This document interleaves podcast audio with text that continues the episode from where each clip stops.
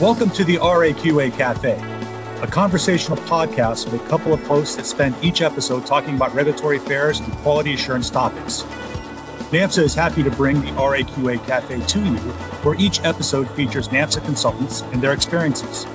Be sure to visit NAMSA at NAMSA.com for more information and access all podcasts and transcripts. We hope you enjoyed today's episode. Hello, welcome to the RAQA Cafe, a NAMSA MedTech podcast. This podcast, we're talking with Dr. Naveen Agarwal on the topic of risk management. We've broken this podcast into two parts. In the first part, we previously discussed with Naveen how to develop a risk management system. For the second part, we continue the conversation with him on the topic of the responsibilities for maintaining a risk management system. Dr. Agarwal is the principal and founder of Creative Analytic Solutions and formerly worked as a senior product quality manager and principal engineer for Johnson & Johnson. Naveen is a strong voice in the risk management community and currently runs a LinkedIn discussion on the topic called Let's Talk Risk. We can't wait for you to listen to the second part of our discussion on risk management. The other thing that I wanted to talk about we're trying to talk about, you know, what happens after you already have your system developed and running. But let's talk about how risk integrates with other systems. So, you know, risk is really important for complaint management, post-market surveillance, clinical follow-up. A topic that I've got constantly running in the background in my head is is figuring out a way to help companies make an efficient system of communicating clinical, post market, and risk management because it's almost this catch 22 and that they're all feeding off of each other. And and uh, sorry to pick on you, Linford, but I always want I always get these regulatory people who are like, um, your risk management file doesn't say the exact same thing as your clinical evidence report, and it doesn't say the same exact thing as your post-market surveillance report. And I'm like, well, I don't think that they should. What they should be doing is showing that they are affecting each other. So yes, your post-market surveillance report, which might be the newest you know, document, shouldn't have used that word, the newest record out, you know, might have information in it that you don't see in your risk management file yet. And that's okay as long as you can show that you're in the process of updating that risk management file with the new information because they're all to certain degrees living and breathing. And the risk management system, I think, should be the most alive of the three in that it should be reacting constantly to new information you don't see it, but that's what it should be is that, you know, as, as a new risk is identified, risk management should be on top of that and figuring it, well, you know, what does it mean to the company and to the product? So I'm sorry, I'm kind of talking about the question that I asked, but I mean, you know, how do you see risk affecting other parts of the of an entity? Rich, Either sorry, way. Did, did you want me to respond or Linford? Yeah, yeah, no, yeah. Sorry, that was that was a terrible setup. Either one. I mean, what? How do you guys see risk management affecting other parts of the business units, and what's important from it? That, I, I would say that wherever a decision is involved, this comes into play. So whether you are deciding to initiate a CAPA or not, whether you are deciding to um, report a complaint as an adverse event or not, Whether you are deciding to introduce a design change to improve safety because of complaints or adverse events, this comes into play. So it is whether you are selecting a new supplier, risk comes into play. Whether you're hiring a new person, risk comes into play, right? Whether you are buying new machinery.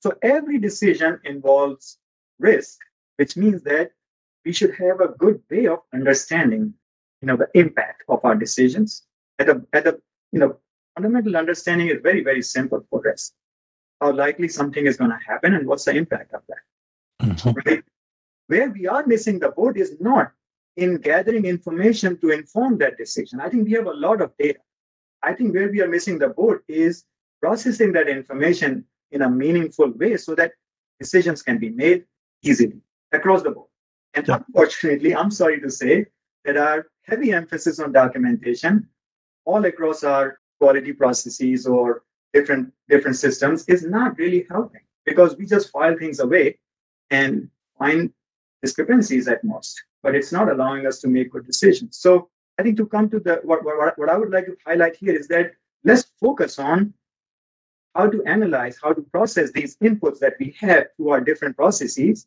to facilitate decision making. That should be the goal of so-called Rich, what you were talking about, maintaining a risk management system. Mm-hmm. But it's not because we have to maintain a risk management file that should look absolutely perfect. You know, no spelling mistakes, all the I's are dotted and T's are crossed, no grammar mistake, right? If somebody uses the wrong font, we get upset about that because it doesn't match our template. Really, guys, is that really important for us to make safe and effective products? So, can we focus on thinking about how to facilitate decision making through these data inputs that we are gathering through our we are getting a lot of data from everywhere right? And we are, we are, we are just not able to do that. So i would like to invite your thoughts on that. Like what are some of the best practices you have seen in the industry where people are thinking out of the box in maybe using ai or machine learning or other technologies for example to help process that that vast amount of information? Yeah for me, one of the greatest things I've seen a client do is that they wanted to launch an initiative to see how they could improve a product line.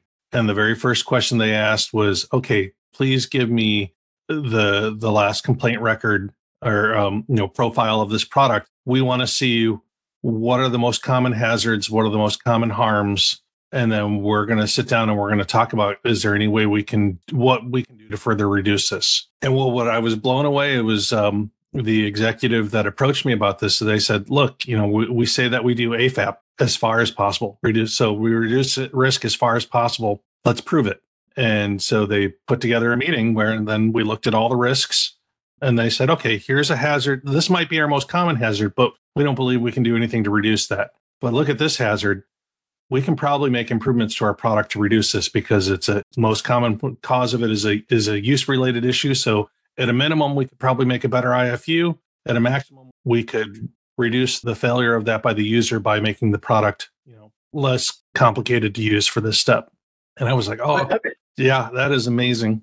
And I, I almost said I love you, but the is that it's a conversation. Mm-hmm. It's a conversation among people who are curious enough and knowledgeable enough to engage in that conversation mm-hmm. make that decision right i think this is why i'm so passionate about treating risk as a conversation really not as something that we need to study. And i think we have a lot of ex- lot of experts and a lot of expertise. Mm-hmm. i think we could do a little bit uh, more is on facilitating the conversation. So i first of all congratulate you for doing this and you know giving me this opportunity to share these thoughts with you.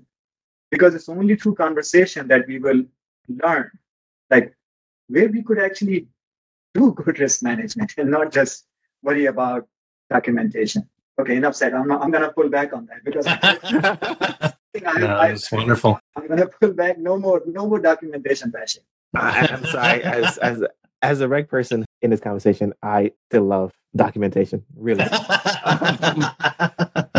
so I'm not going to pull back on that one there. But to your question, though, you asked, you know, what have you seen? Not currently, but I think towards towards Rich's point, they have a mindset of constantly trying to improve the product, not because it's something that was been told to them based on, let's say, a like a, like a complaint history or a complaint file or something that a competitor's doing. The team leader at the time just wants to constantly improve the product. So they were asking questions of what can we do to make it better? What have we submitted in our file? So that's the only way I've seen where we have a conversation around risk.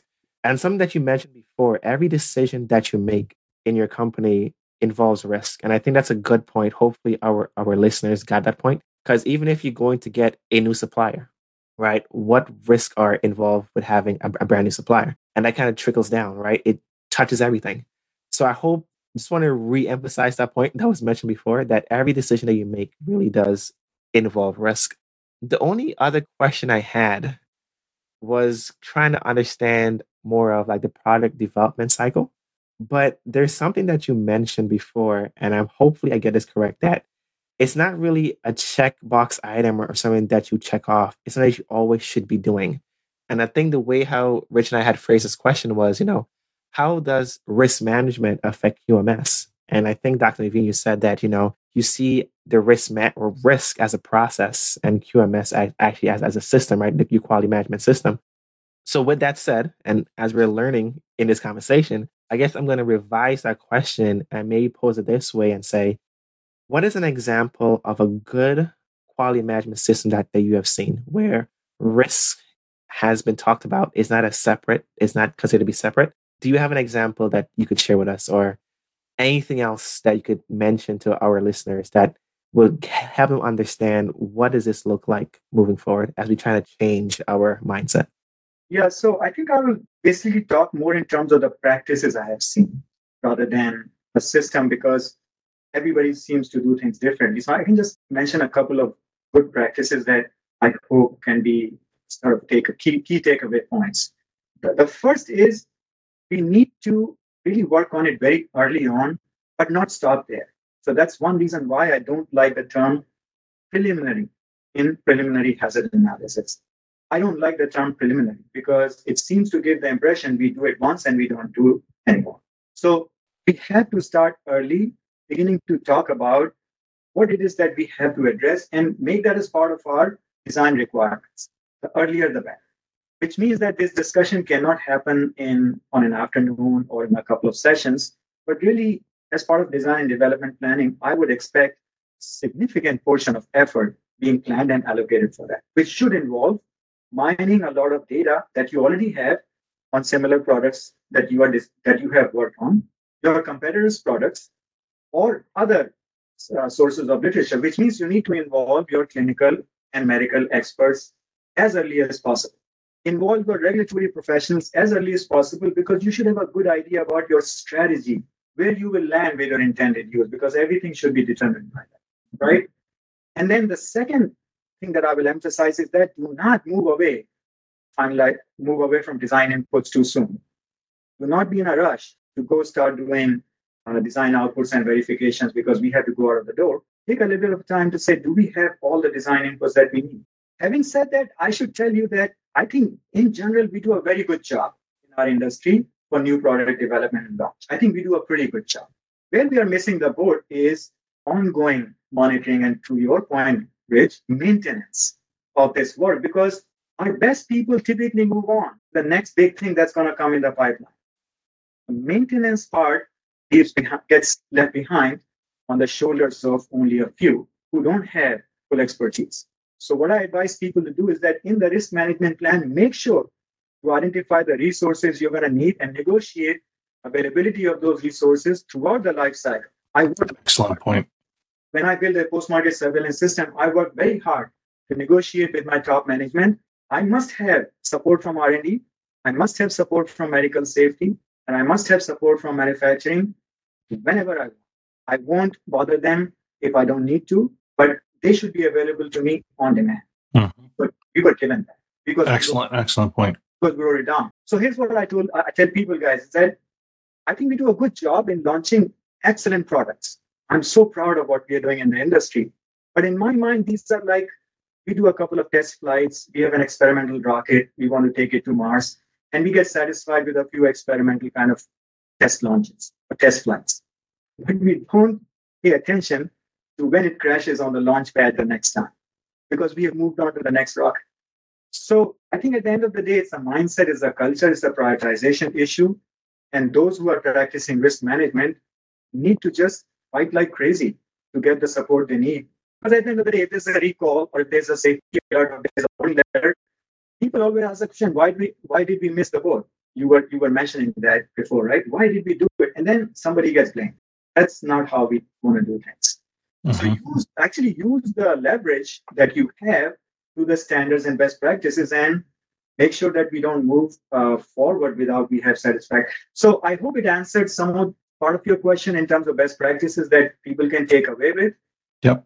But I have not yet seen kind of broad application of these kind of ideas and thoughts. But we still have a lot of way to go before we fully understand the closed loop connectivity of these processes and not treat them as separate processes. Good point. No, thank you. I always like to ask the ask the kind of question because we spend a lot of time talking about you know failures or things that we can improve upon, but to end on a high note of you know we actually are doing a, a good job at this, but there are still room for, for for improvement. Before we go, I've come to realize that we didn't ask you the most important question. at the RAQA Cafe, Um, We always like to ask our guests what beverage did they have for us or to share with us today that they've brought.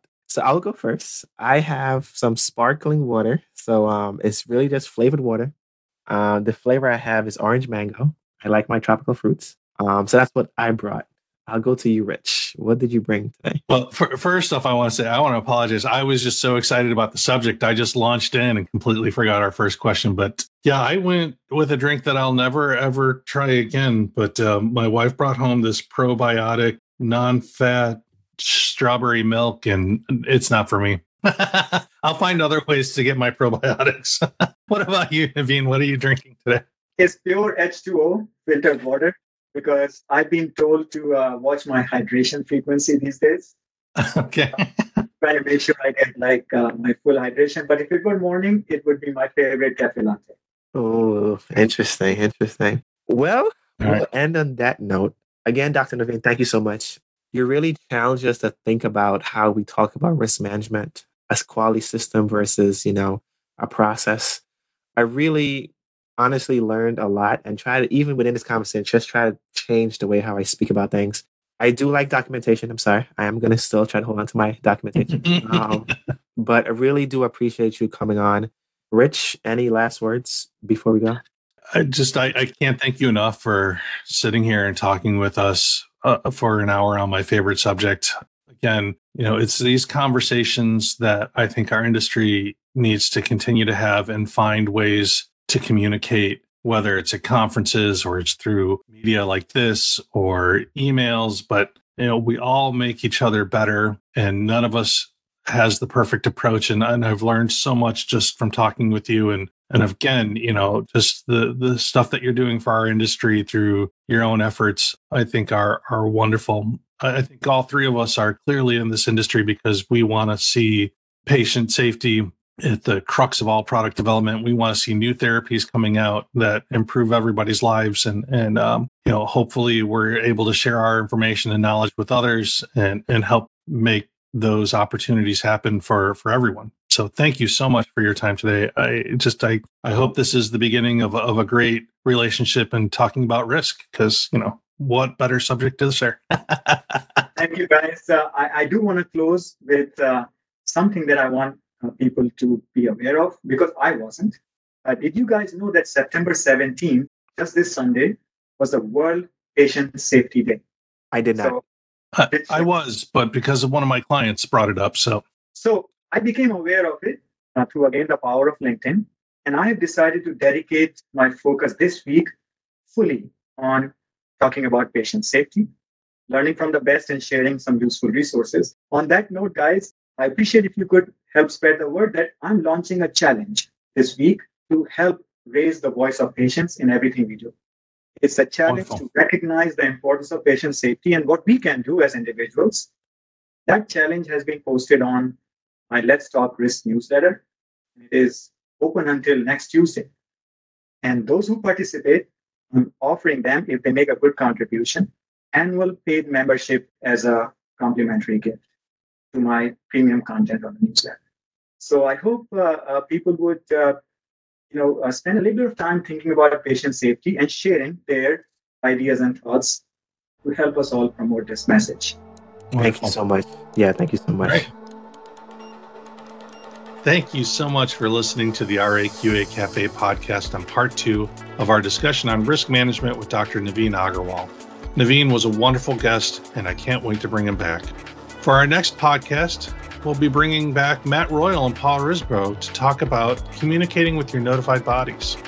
If you'd like to hear more podcasts on different topics from the RAQA Cafe, please visit us at www.namsa.com and don't forget to bring your favorite drink.